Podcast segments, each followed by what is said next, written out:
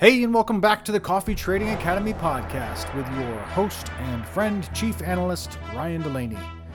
We have with us today a special guest, a gentleman who is a Colombian coffee expert, a coffee executive trained by the biggest companies in coffee, and a successful serial coffee trading entrepreneur. This trading expert is the founder and CEO of an independent coffee exporter in Colombia with over 20 years in the business. He has worked for coffee trading giants Ecom, Louis Dreyfus, and Noble, and was mentored by some of the great names in coffee like Hank Dunlop of Ecom and Daniel Jacquard of Dreyfus. His current business, Integra Trading, is the third successful coffee exporting company that he has founded in Colombia, and today he's going to provide us with answers to the burning questions of the present Colombian coffee market and the future of Arabica futures. In this interview, we cover topics including his take on the disastrous weather problems Colombia has faced over the last two years, his expectations for Colombian crop production, and his unique insight into what it takes to be successful in coffee trading. Ladies and gentlemen, without further ado, Mr. Manuel Rueda. Thank you so much, uh, Manuel, for uh, agreeing to chat with us today. It's always a pleasure to to talk to you. Um, we chat a lot uh, anyway, but um, it's nice to, mm-hmm. to, put it on record and, and introduce uh, some of my friends and clients to you who, who haven't already met you. Um, I know you've been in the business for a while. A, a good friend of mine introduced us, uh, uh, Sam, right. a, a, mutual friend. Um, but for those who don't know you, can you give us a little background on yourself? Can you tell us how you got into the coffee market? and uh, what your role is now uh, in Colombia and at Integra. Okay. First of all, thank you very much for having me. It's a pleasure. I've seen uh, some of of uh, your interviews, and you have had very very interesting people here. So it's a it's an honor to be here with you. Thank you. Uh, well, basically, I've been in the business for about 22 years. Uh, I started in 2000, uh, initially working with Ecom in that transition when Ecom bought a coffee operation from Cargill. Uh, I started by that time, uh, worked for Ecom for about uh, six years, uh, one year in New York. After Ecom, I went to work with uh, Dreyfus. Oh, interesting. I, I, didn't started... realize you worked at Ecom. So were you at yeah, uh, you were at Atlantic USA and in States? I spent almost basically a year working wow. with Hank Dunlop being yeah. part of his team as one of those famous traders for our industry. Yeah, we so, share we share a boss then. I, I also worked yeah, for Hank Dunlop. Yeah. yeah. So I spent basically a year working with him. Then I came back to Colombia. And after a year back to Colombia, I got a proposal from Dreyfus for going to Wilton so, because one of my colleagues, one more guy very famous in our industry, Daniel Jacar, was going back to Brazil. Mm. So they offered me to go to Wilton, spending Wilton uh, one more year. And by that time, Dreyfus didn't have an operation here in Colombia. And basically, mm. they asked me if I wanted to stay in New York or if I had any intention to go back to Colombia to start their operation. And now, I to clarify, myself, we're talking about uh, Wilton, Connecticut here, right? This is where all Wilton, the hedge funds were. Um, yeah, exactly. Yeah. Um, so didn't like beautiful uh, Connecticut. You wanted to go back to Colombia, huh? actually, by that time I was a I was a kid. I I probably I was like a 28, 29. So for a young guy, it's a very boring place. I know Boston is the worst. but uh, when you have family, it's a very beautiful place to be, definitely. So I consider myself uh, a very proud Colombian. So I decided to go back to Colombia, took the challenge to start their operation, basically, basically from scratch here in Colombia. Wow. And uh, and uh, we did it. Actually, after a couple of years, we were part already of the top five exporters here in Colombia. Mm. And uh, basically, after three, four years working for Dreyfus Colombia, I got an offer from one of uh, one more of those famous guys in the coffee business, David Burns, to be part of his team and try to do something similar to open up uh, an operation here in Colombia from scratch. and we did it. I worked with uh, Dave and his team for about four or five years. Wow. And um, I left Noble. By that time, it was Noble uh, about uh, 2015. Um, and after a couple of months looking for opportunities in the industry, uh, this is a very small industry where sometimes getting the right position is not that easy. Yeah. So in 2015, I decided to start my own company. Basically, what I thought by that time is, oh, well, if I did it twice, one for Dreyfus, one for Noble, probably, probably, and just probably, I can do it the third time for my for my own company. That's right. So I, I started in 2015. Uh, Integra, Integra, let's say we are considered one of those independent medium-sized coffee exporters out of Colombia. And basically, that's our role. Uh, we have a big presence in one of those uh, important regions here in Colombia, Antioquia. And basically, we try to attend the internal market, selling to some of uh, the multinational companies internally and selling to some other customers and roasters abroad Colombia. So basically, that's what we do. Um, it's a, it's a basically being in the middle in some regions. And in my point of view, considering the relationship with the multinational, what I say is that we uh, we come we fill out some of the activities that the big multinationals cannot do in some regions. Right. So basically, that's what we do. We offer coffees from some regions where they don't have presence. Um, I don't call them competitors. I call them more like customers. Mm. Uh, because uh, being honest, it's really hard uh, to compete with the big guys. They are very professional guys. Sure. Uh, they know all they need to know about the business. So basically, what I think or what I say about our relationship with the big uh, multinationals is that we uh, fill out, we complement some of their activities. So in general, that's what we do, and that's what Integra does.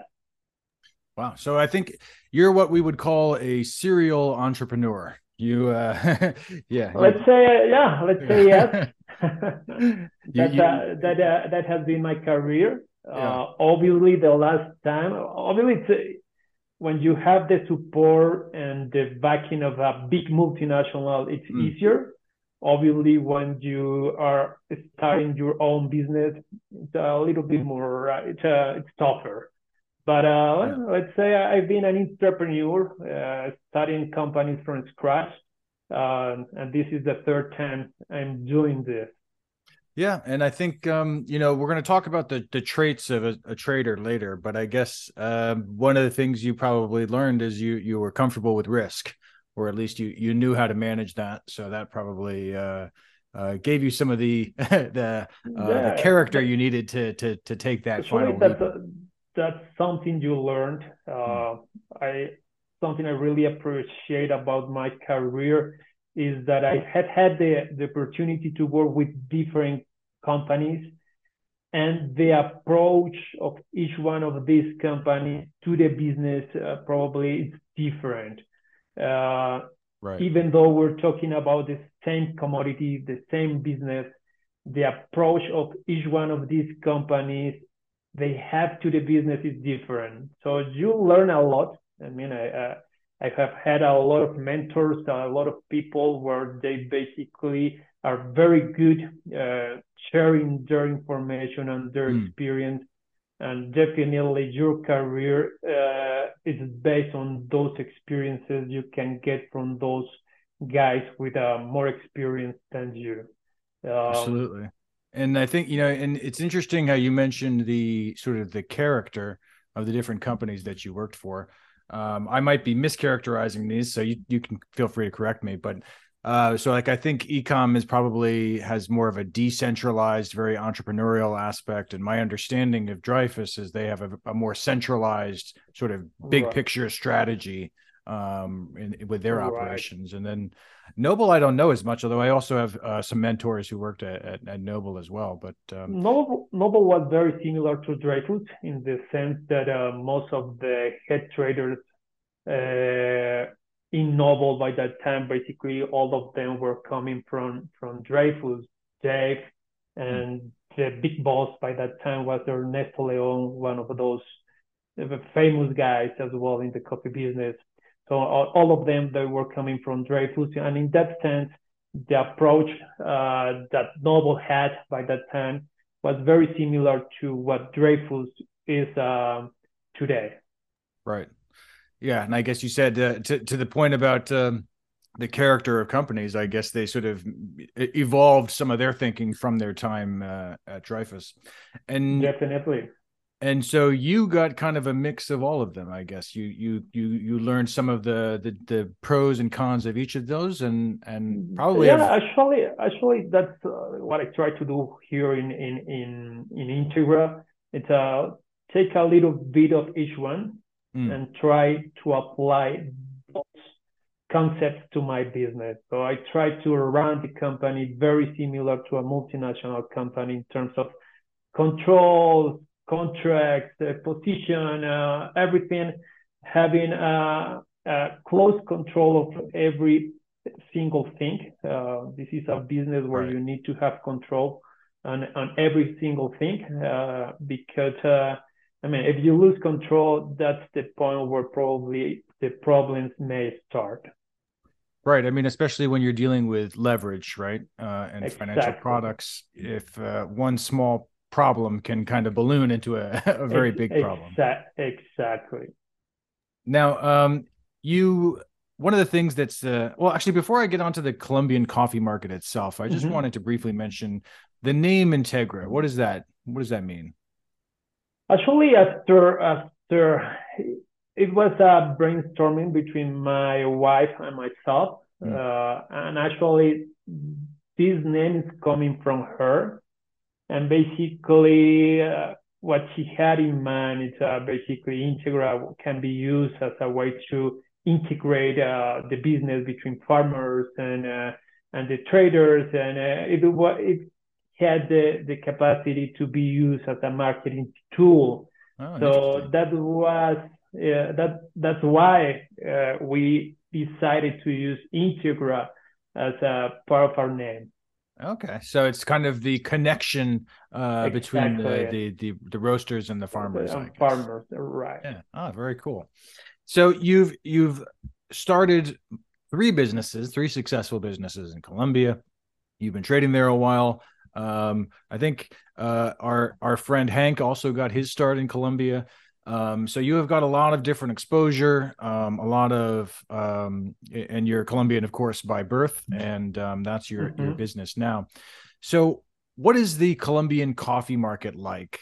Um, I know that's a, a, huge question, but let's say generally, if you're um, um, what is the what's the lay of the land? What do we need to know as let's say as an amateur trader what do we need to know about as the colombian coffee market and maybe as a, a roaster or an importer what do we need to know about the colombian coffee market?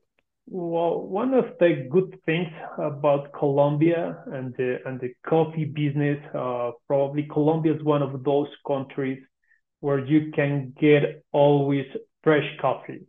Uh, basically it can be slightly different compared to other to other countries mm. where basically you have one crop and basically you have uh, three four busy months and uh, basically the rest of the year basically you don't have coffee flowing to your warehouses. Right. Something you should know about colombia colombia it's uh, it's, it's well known for having always fresh coffee. Basically as you may know co- uh, colombia usually we don't carry big inventories as a country. Basically, mm. every single bean Colombia is harvesting at the same time it's selling. So mm. that's something good for Colombia, and uh, basically they, that it's part uh, basically of the Colombian uh, Coffee Federation that has invested a lot of money for the last 50, 60, 60 years in marketing, mm. Juan Valdez. So Colombia has a good reputation, is well known about the quality. And that's one of the good things about Colombia is that um, Colombia always has has uh, fresh coffee. Always uh, you can get uh, offers from some reliable exporters. Something I'd say for Colombia is uh, most of the exporters, where in general you have reliable exporters. Uh, right, and that, just uh, to to clarify, um, you mentioned year-round fresh coffee. Um, mm-hmm. So when you talk about, and you mentioned, you know, a lot of other origins only have three or four months of a harvest or whatever. So I guess um, this kind of segues a little bit, and I don't mean to cut you off. We'll go back to what you were saying uh, into this idea of the mitaca, right?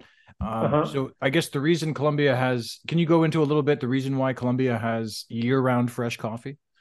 Basically, it's a, Colombia is a, is a tropical country, just in the middle of a equ- equatorial line. So mm. we have the north and we have we have the south Colombia, and basically the the north has the the main crop between October to January February, and the south uh, where it's basically close to Peru, we have the main crop in the south from May April April May to June July. So basically, you have coffee the entire year. Uh, the north of the country has, uh, as I said, uh, the main crop during the October, December, and the south of the country has their main crop during the first half of the year. So that's why Colombia has fresh coffee the entire year, um, different from probably Peru, where basically Peru, they have their main crop from May, April, May to July, uh, or different to Honduras or basically right. they have their crop from October to or November to January. So Colombia has two crops, and that's the reason because basically we're in the middle of the equatorial line, and mm. we have uh, two different regions where we can produce coffee. Yeah, that's um, that's very cool. Um, I uh, I know when I was first learning about coffee, it was interesting to learn about the you know how you know the the timing of the crop cycle is dependent on which side of the equator you're on. So the northern hemisphere crops have the October crops, and the southern hemisphere mm-hmm. crops have the uh, you know the, the June crops, the May crops. Um, and so exactly. I guess Colombia, as a country like Uganda or Indonesia that straddles the equator, you have both sides. And mm-hmm. of course, um, the mid crop of Colombia is sort of famous because it's known as the mitaca, right? Everyone knows right. Spanish name. And it, my understanding is that it used to be that the main crop was the big crop and the mitaca was the small crop. Um, but that's changed, right? Isn't that that has uh, that has changed during the last basically I'd say ten years or more. Mm. But when I started, uh, I recall probably the main crop was about sixty to seventy percent of the total production, and the mm. crop was about thirty to forty percent.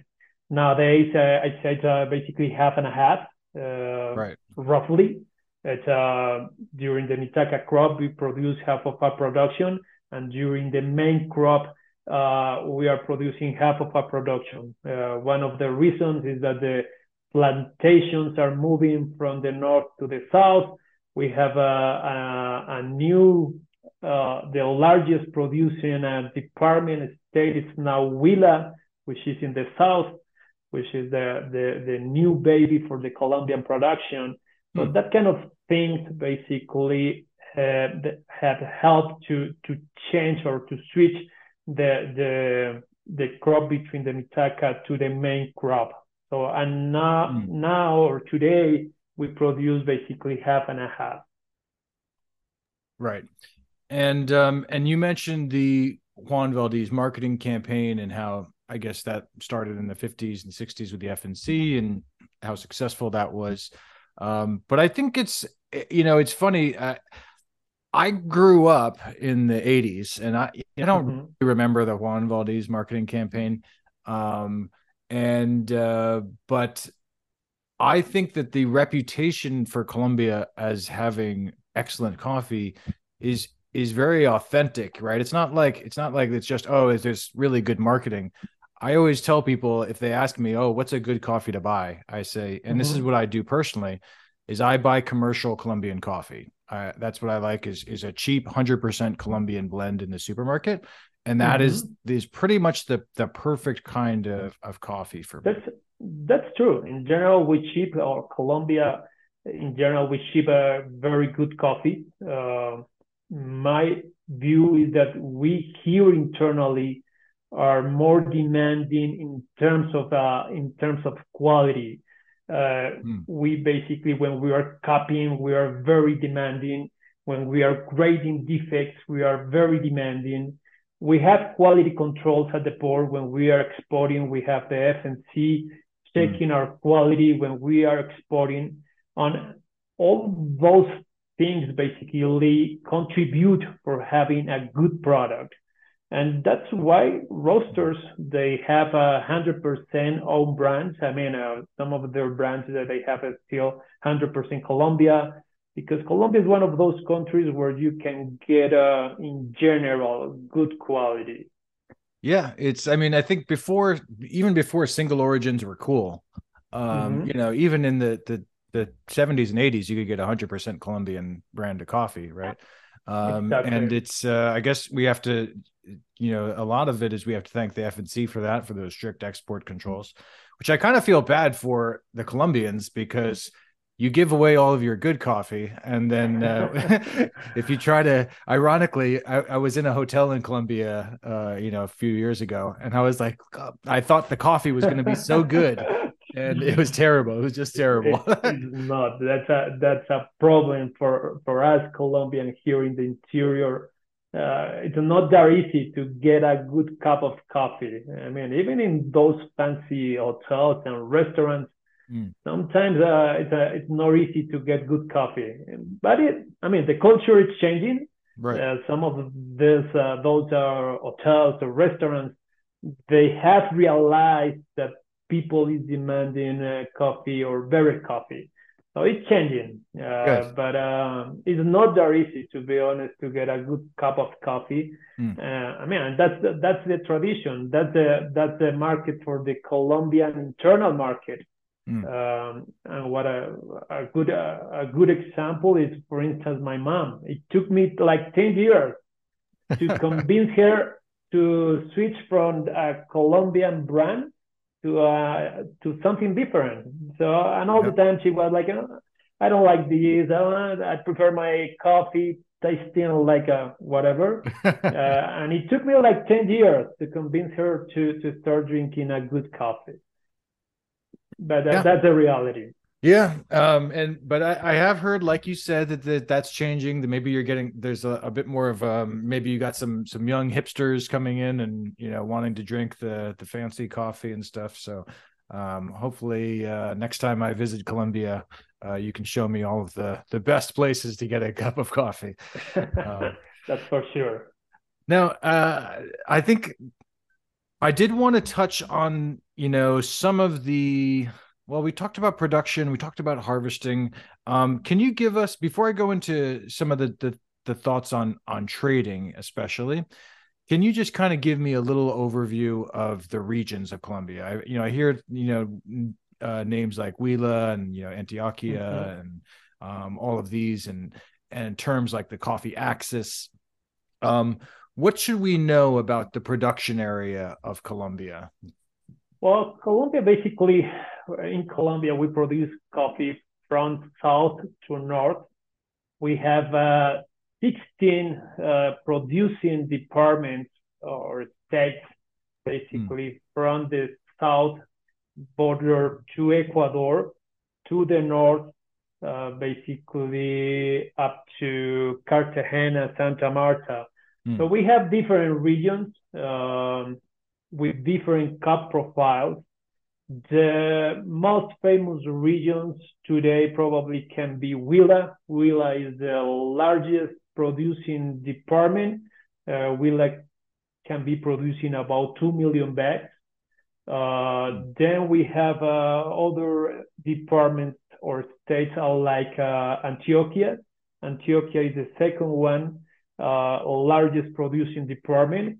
Mm-hmm. And then we have uh, all the, the, the traditional coffee areas uh, like uh, Armenia or Pereira, uh, Manizales that used to be uh, the traditional producers like 20 years ago. But as I as we mentioned before, uh, the coffee plantations in Colombia are changing. from regions. Those regions that we used to call the, the zona cafetera no, nowadays are more touristic places where basically you have farms uh, to stay with your family. Oh. But the coffee business basically is it is less important than it used to be uh, 20 years ago. So you have, uh, I mean, again, you have coffee here in Colombia from south to north. Um, and we produce uh, in every single, basically in every single uh, state. Uh, again, from Cauca, Nariño. Nariño is very, mm-hmm. very famous, famous as well. Uh, Nariño was one of those uh, regions where Starbucks started buying like 20 years ago and um, it's one of those regions with very very good coffees. Um, and to the north, to the Sierra Nevada, Sierra de Nevada, that Santa Marta is in the north of the country, mm-hmm. where basically we are producing um, coffee uh, in a in a um, in a peak close to Santa Marta, which is one of the of the Colombian ports. Okay, okay. Um, and um, so we've got a good idea of the harvest, the two different cycles. We've got a good idea of the production. Um, you you mentioned that the um, multinationals are very active in the country as well, and kind of the unique role that uh, Integra um, sort of fits in between uh, mm-hmm. here. And one of the I'd say a lot of different coffee origins have like a coffee board, a coffee export board, or something like that, or a trade organization. But Colombia has one of the most famous uh, coffee uh, trade organizations, and um, or or coffee, um, I guess. Well, maybe you can tell me what what what exactly is the FNC, and uh, like what kind of an organization is it? What is the the role that it that it plays in Colombia? Well, basically, if FNC, as you mentioned, is one of those very famous, I don't know, it's not a company, it's something in between, uh, because right. uh, basically the owners of the FNC are the Colombian coffee growers, mm. where basically we have around 500,000 families, which are the owners of the FNC.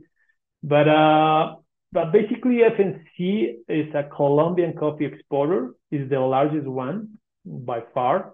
So is it kind of like a co-op, I guess? It's a it's a mix. It's not a co-op. yeah. Basically, they use some co-ops to to buy the coffee from the farmers. So hmm. they have co-ops all over the country where basically they use those co-ops to buy coffee from farmers. Okay. Um, so it's a, it's a mix. It's a kind of a co-op, but at the same time, it's a it's an institution in charge of ruling the coffee business for Colombia. So hmm. they are in charge of, uh, for instance, they they invest in research. They have um, they have part of uh, what they do. They have CENICAFE, where basically they invest a lot of money in research. They invest a lot of money uh, supporting farmers. Uh, but at the same time, as I said, they are uh, coffee exporters. So basically, right. their view is that they have to be there to always to always um, give to the market uh, an option or to give to the farmers an option to sell the coffee. Mm. So in those moments, or at least at least that's what they have in mind, it's that when no one is buying coffee, they have to buy coffee. Mm. But as I, as we mentioned here in Colombia, we have all the big multinationals, so always you have demand. Um, but coming back to the point of FNC, basically they have two different functions. One is being a coffee exporter. They okay. are the largest Colombian coffee exporter. They have about uh, today between 10 to 15 percent of the market. Uh, it used to be mm-hmm. more. Uh, they used to have 20, 30 percent of the market some years ago. Today we they have around 10 to 15 percent of the market.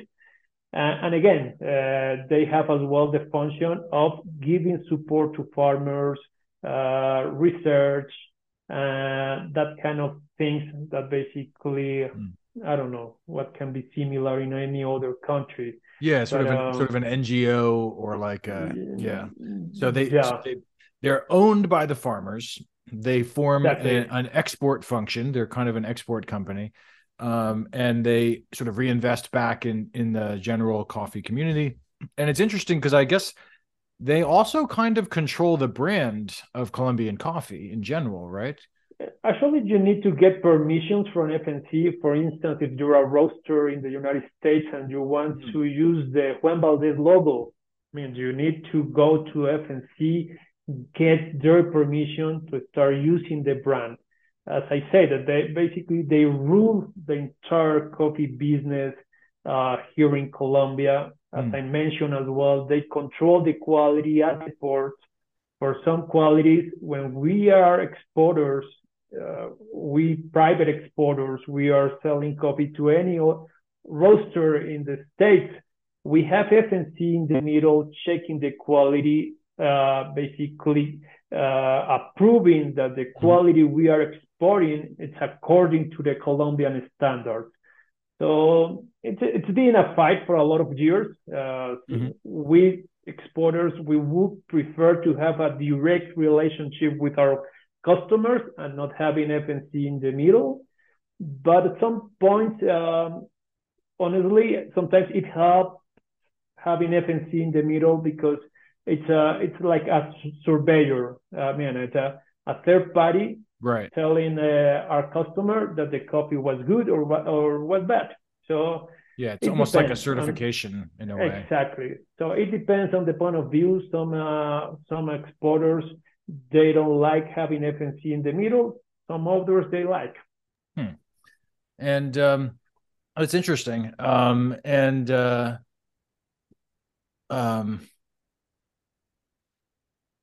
yeah, I kind of lost my train of thought there, but uh, um, yeah, because the the Colombian the the FNC has been uh, I know it's played such a, a big role, but I guess it's kind of um, it has sort of a hybrid functionality between being exactly. a private company and sort of a governmental entity. It's a little bit harder for for outsiders to to understand. Um, exactly, something but, like that. Yeah, but um, anyway, well, thank you for that.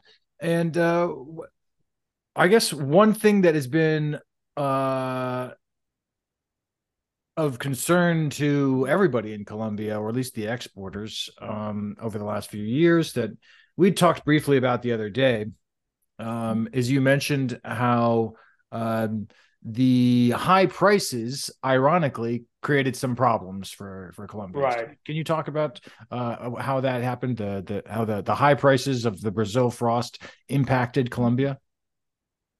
Well, basically, as I'd say, most of our producing countries in, in this industry, after the frost, basically two years ago, internal prices basically went from uh, whatever the price it was to basically double the price.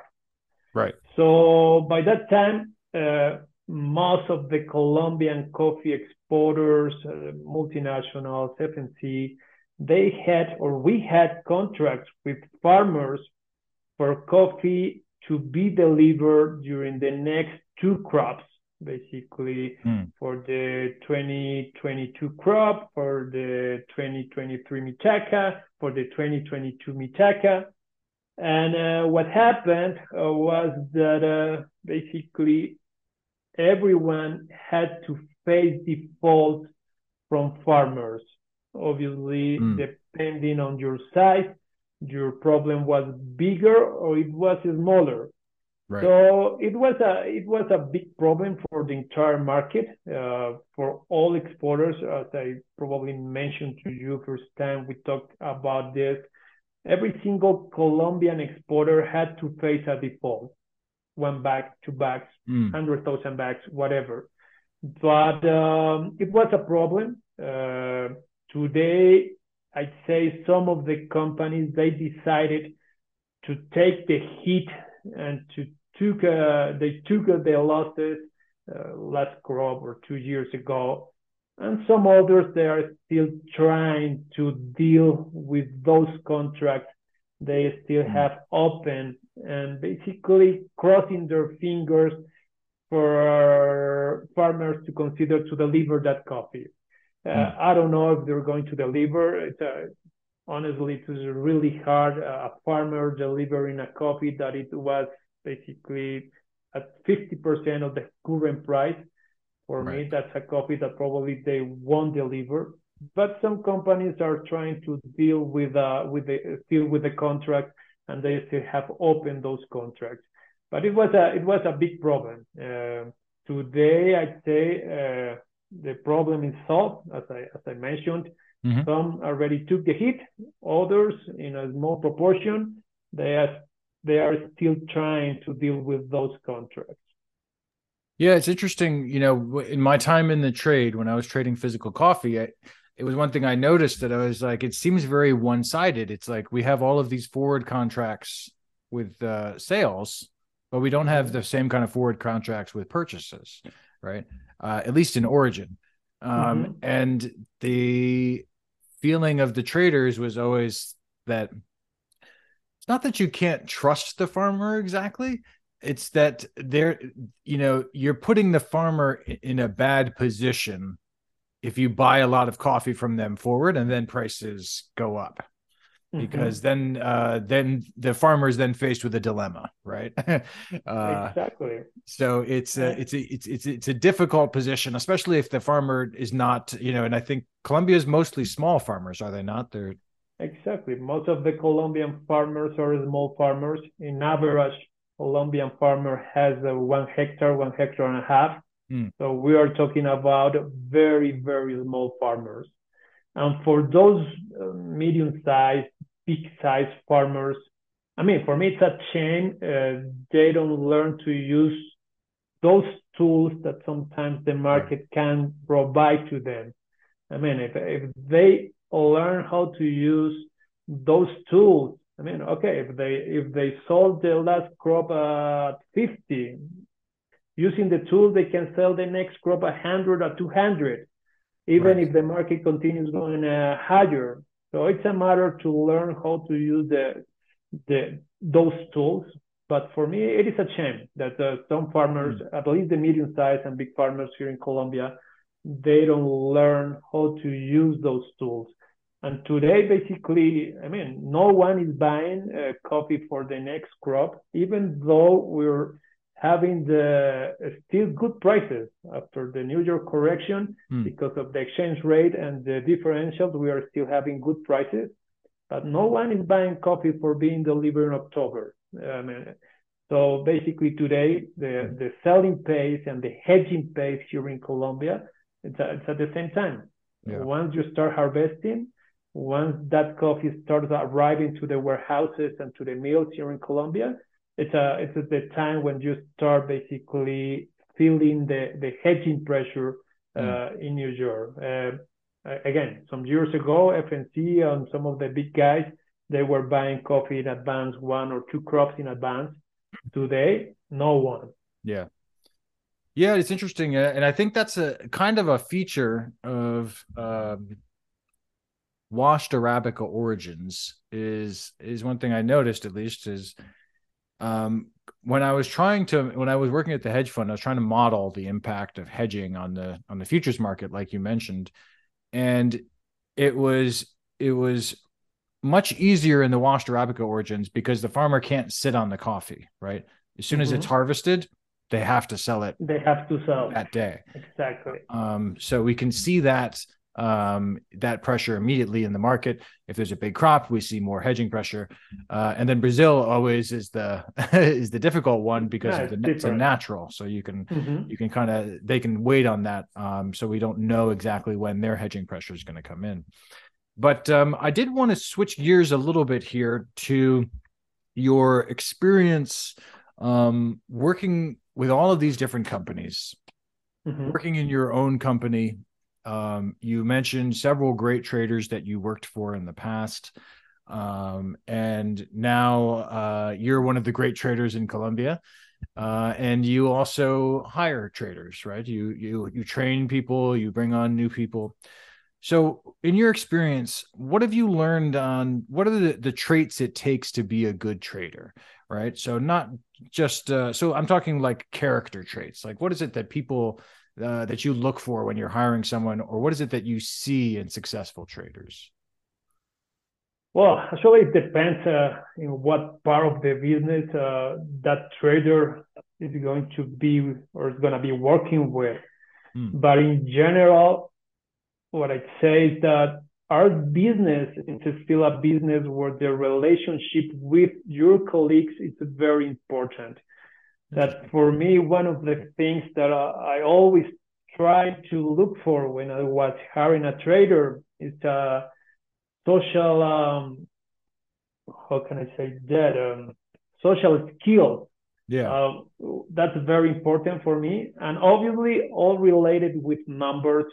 Uh, if you have, if you able to to to process numbers faster, and you have the ability of uh, of uh, because at the end when you're you're a trader you have to deal with positions and numbers and mm-hmm. on all the time you're related with numbers obviously having uh, numbers skills is very important so for me those are the most important things or uh, when when i'm trying to to hire a trader basically mm. having social skills because coffee is still a business where you have a close relationship and different chat with your colleagues and customers and everything. And obviously, uh, having a number skills, um, it helps uh, definitely when you're trying to, to get your numbers, deal with your positions, uh, even if when you're dealing with the physical business,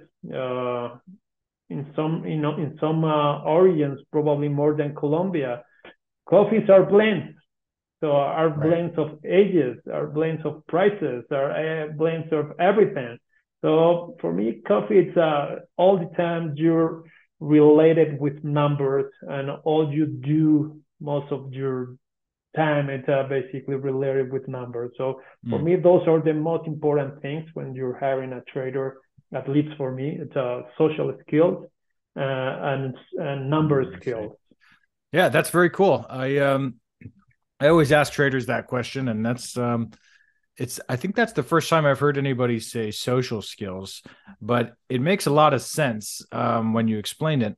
And I, I I have to say I agree with it. I always say to people that you know, I think you and I both know, and and anybody in the coffee business knows when you say I'm a coffee person, right? You know, mm-hmm. or that's a mm-hmm. that's a coffee guy or a coffee girl, right? Like you know we we're sort of a community uh, of right. people who are all very into coffee and um, it's it's very much about the people and uh, and i and i think you know when when we talk about trading i often think about integrity as, one of those characteristics because of what you agree we talked about with you know trust and how when you put mm-hmm. on business uh, with Definitely. a client you have to have that that trust and i think that comes back to the social skills like you're saying people have to want to work with you right? exactly the, you i mean you need the capacity to to talk to i mean in that sense uh, to talk to very sophisticated traders seated in new york and you need to have the at least for Originet, you need to have the capacity to talk to a farmer in a mm. Pitalito villa.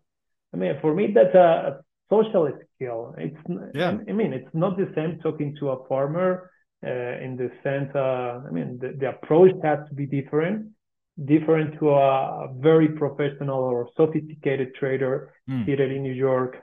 Um, for me, that's part of the social skills, and and as you said, integrity. It's a it's a business where you need uh, people with integrity uh, because basically you're you trusting on those traders your contracts to be fulfilled, right. uh, prices, uh, everything. So you need a very professional people as well in that sense. Yeah, and you also mentioned something interesting too that I thought was was was quite insightful. Um, which is uh, when you first said social skills, I thought, oh, he means to talk with customers, and I guess that is important too but you also said something interesting, which is with colleagues, right? You need someone that you want to work with exactly. uh, if you're going to hire them. Uh, you don't want to hire someone who's uh, no fun to be around or uh, is not easy to talk to, right? Exactly. Um, and I guess that goes back to the part of building a team. And and and working with the big companies, with those uh, multinational companies, nowadays uh, everything is a consensus. I mean, you're talking to your colleagues uh, you're taking the decisions with your colleagues. Probably when I started uh, 20 years ago, by that time the the country manager of each country had the capacity to take their own decisions. Today, my perception is that all the big companies basically they have committees or they have uh, group groups where they take the decisions so coming back to the social skills, I mean, you need to have the skill to communicate to your colleagues your ideas, uh, right. convince your colleagues to execute your ideas when you have those brainstormings. Um, it's a matter of having social skill as well, in the sense that you need to interact with a lot of people. Again, farmers, colleagues, customers, and something very, very important is uh, your capacity to communicate and defend your ideas. For me, that's hmm. important mm. for for a trader. Yeah, that's. I mean, absolutely. I mean, it's. It, there's no point in having a great idea if you if you can't convince anybody to take it, right? exactly. I mean, you can be very very smart having the best best idea, but if you cannot communicate that idea and convince others it's not the same. Exactly. Yeah, that, that's a, that's a great answer. Um, now we, I have, I, I'm sorry if I'm going a little bit over time here. Um, no, no, I have okay. three more questions here. If we could, hopefully we can get through these, um, and still uh, get you off in time for your lunch. Uh, all right. So, okay. uh, one of the big things that people are very interested in, concerned about in Colombia lately is is the weather, right? Um, mm-hmm. It seems like it's just been disastrous for the last couple of years, and it's it's one of those insidious things that's not like a frost where it just happens and then there's a problem, but it's just been persistent, right? It's been mm-hmm. two years of uh, of excessive wetness and can you talk about what can you give us a, a, little overview of the problem and what the what the impact is in, in Colombia? Well, basically what is happening now in Colombia is uh, we've been facing La Nina for two consecutive years, uh, starting the third consecutive year having La Nina. La Nina for Colombia means rain. So we have had excessive rains all over the country for the last basically two years and a half. Uh, and basically, our production as a country came down from 14 million bags, 14 and a half, to 11 million bags last year. So we're having problems in terms of production, but at the same time, those excessive rains basically they have caused problems uh, sending coffee from the farms to the warehouses. Mm. So logistics problems as well.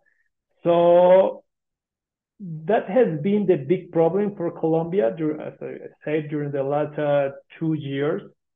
And hopefully everything is changing and improving. And uh, according to the expert guys, after March, uh, things are going to start getting better. Mm. So again, uh, we came from uh, since basically 2015, Colombia was producing uh, around 14 million bags up to 2020, right. uh, producing around 40 million bags. And during the last two years, two crops, we came down to 11. Uh, mm. Hopefully, we're going to start recovering. The trees are there. We still have the capacity to produce those 40 million bags. But obviously, we will need some good weather conditions to start recovering that production that hmm. basically we've been losing during the last two crops. Uh, my view is that probably next crop uh, in, in, October it's gonna be better compared to the last one, mm-hmm. and uh, a year, two years probably we can be back to those uh, 14 million bags that we were producing in 2020. Right. Okay, good. Because that's and that's also that's had a big impact on differentials as well, right? Exactly. Now, I um normally we think of wet weather as being good for the coffee plant. So what what happened to I mean, obviously it's got to be within a certain range, but um one one theory I'd heard was that it was more about the sunlight than the the weather. Exactly. It's a, it's a it's a rain, cloudy day uh, the light uh, uh, has a big impact on the in the cherry development. Hmm. So it's a mix of everything, not only rain, it's a lack of light uh, and everything. It's causing problems for for the farmers. Right. Um, okay. And um, hopefully we're going to see that improve. Uh, so maybe we'll see a small improvement next year. Um, so I think you you gave us some numbers already. You said um, you think maybe 11 million bags uh, for the current crop. Um, and then where do you see the where would you if if the weather forecasts hold as we see them now? And I know it's very early, but just what's a ballpark figure? What do you think is going to happen next year? I mean, for me, it's a, it's a, if uh, weather conditions are good next year, we can be back to 12 12 million and a half hmm. probably. It's a, yeah. again, I'm I'm not an expert. Uh, my view is more based on a consensus from the chat I have with some farmers, with right. some colleagues. Uh, but for me, next year we may be back to 12, 12 and a half, perhaps 13 million bags hmm. if the weather conditions are going to be good uh, for the main crop and for the next Mitaca uh, 2024 Mitaca. Yeah, uh, I hope so. I think, and that those sound like reasonable experts. I mean, um, uh, expectations, re- reasonable forecasts. Um, so, I want to conclude with a sort of a two part question here. Um, normally I ask, what's your your your coffee market crystal ball, right? If you could look into a crystal ball and forecast the future, what do you think is going to happen for the the Arabica market for for KC, uh, the futures?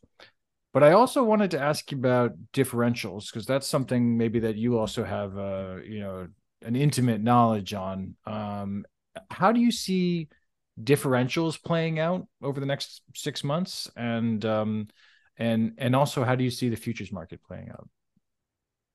Well, in terms of differentials, uh, something that um, it's happening now and it's a reality, and it's our basically our Brazilian differentials. Mm. Those are the leaders of the market, and basically we have today Brazilian differentials at the levels where basically I don't remember having seen those levels before. Uh, uh, yeah at least something close. So for me, uh, differentials uh, are going to be stable uh, as long as Brazilian differentials are that hmm. high. Uh, I don't see differentials break, breaking for Colombians or for any other uh, Arabica. I mean, we need to start seeing some signal signals of, uh, yeah. of good availability so, and those signals usually basically are shown through the differentials. But today, for me, uh, what I see today is a strong differentials. Having Brazil with a strong differentials, I don't know. That for me, it's a big question. If we are seeing just farmers holding coffee mm-hmm. uh, with no new flow in the internal market, and that's why they are still having those high differentials for the nearby shipments. Right. We already are seeing weaker differentials for the new crop uh, for some from some uh, Brazilian exporters. Mm-hmm. But until we don't get more signals in the market that the flow is improving, uh, wider spreads in New York, uh, that kind of thing, uh, bigger shipments out of Brazil, Colombia, I mean, I need we need to see more more coffee availability to perhaps start seeing differentials breaking. Hmm. They are gonna break, that's for sure. Right. Uh, the big question is when. Yeah, absolutely. And I, I am it's kind of an it's a it's an interesting answer um because I'm I'm a little bit surprised that Colombia would be so influenced by Brazilian differentials because I mean there's such a it's obviously such a different coffee. Um mm-hmm. But I guess you, you the customers are just they're looking at um both coffees and so I guess they I don't know how, how why why do you think the Brazilian different? at the, uh, at the, at the end uh, customers and roasters there there are smart people taking decisions uh, and mm-hmm. probably and it happened uh, probably 10 years ago or 15 years ago when Colombian differentials went from plus 10 to plus 100. Right. Uh, was during the Roya. The, the, yeah. the, exactly. The roasters, they will learn how to replace Colombians with Honduras, with Peru's. Then we, mm. by that time, Honduras and Peru went to 50, 60. Then the roasters, they will learn how to use semi-wash or naturals. So, and for me, it's happening again today. Uh, if you recall, uh, six months ago, Colombia was trading, Colombia differentials were around plus 80. Mm-hmm. Uh, and in less than two, three months, we went from plus 80 to plus 50. Mm-hmm. My view is that, uh, I mean, having the market over $2, having differentials at 80 or 75, that was expensive coffee and roasters they know how to blend coffee and they know yeah. how to replace Colombia with Honduras. Uh, and for me, that happened last crop.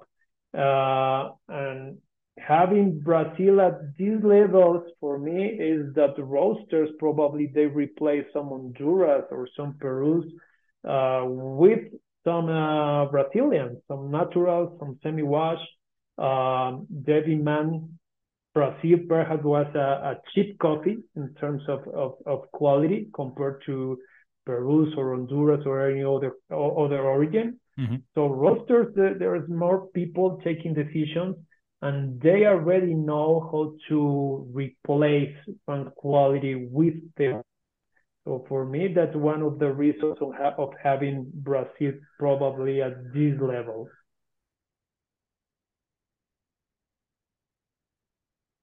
I can hear you. You're mute. Uh, sorry. Yeah, I said it makes a lot of sense. um, but uh, you know, and if we're not seeing um, Colombian uh, production increase until mm-hmm. at least next year, then I guess there's no reason in the short term that that those differentials should really come off. Uh, when, to your point, uh, all of the replacements are are high as well right? And mm-hmm. you're not going to replace a Colombian, a wash Colombian with a Brazil natural, exactly. there's sort of a chain, right? Maybe you replace some uh some old crop hondos with some Brazil naturals, and then exactly. those move into new crop hondos, which push into the other origins, and and that affects the overall demand, I guess. So that makes a lot of sense. Um, all right. So to finish up, do you have a view on the C market here? Uh, what's your what? How do you think that's going to play out over the next six months? I mean, as, as I mentioned, we need more signals. I mean, at least in my in my case, to to start being a little bit more bearish. Mm-hmm. Uh, I need more signals in the market. I mean, more more availability, and again, that's yeah. shown through the through the spreads.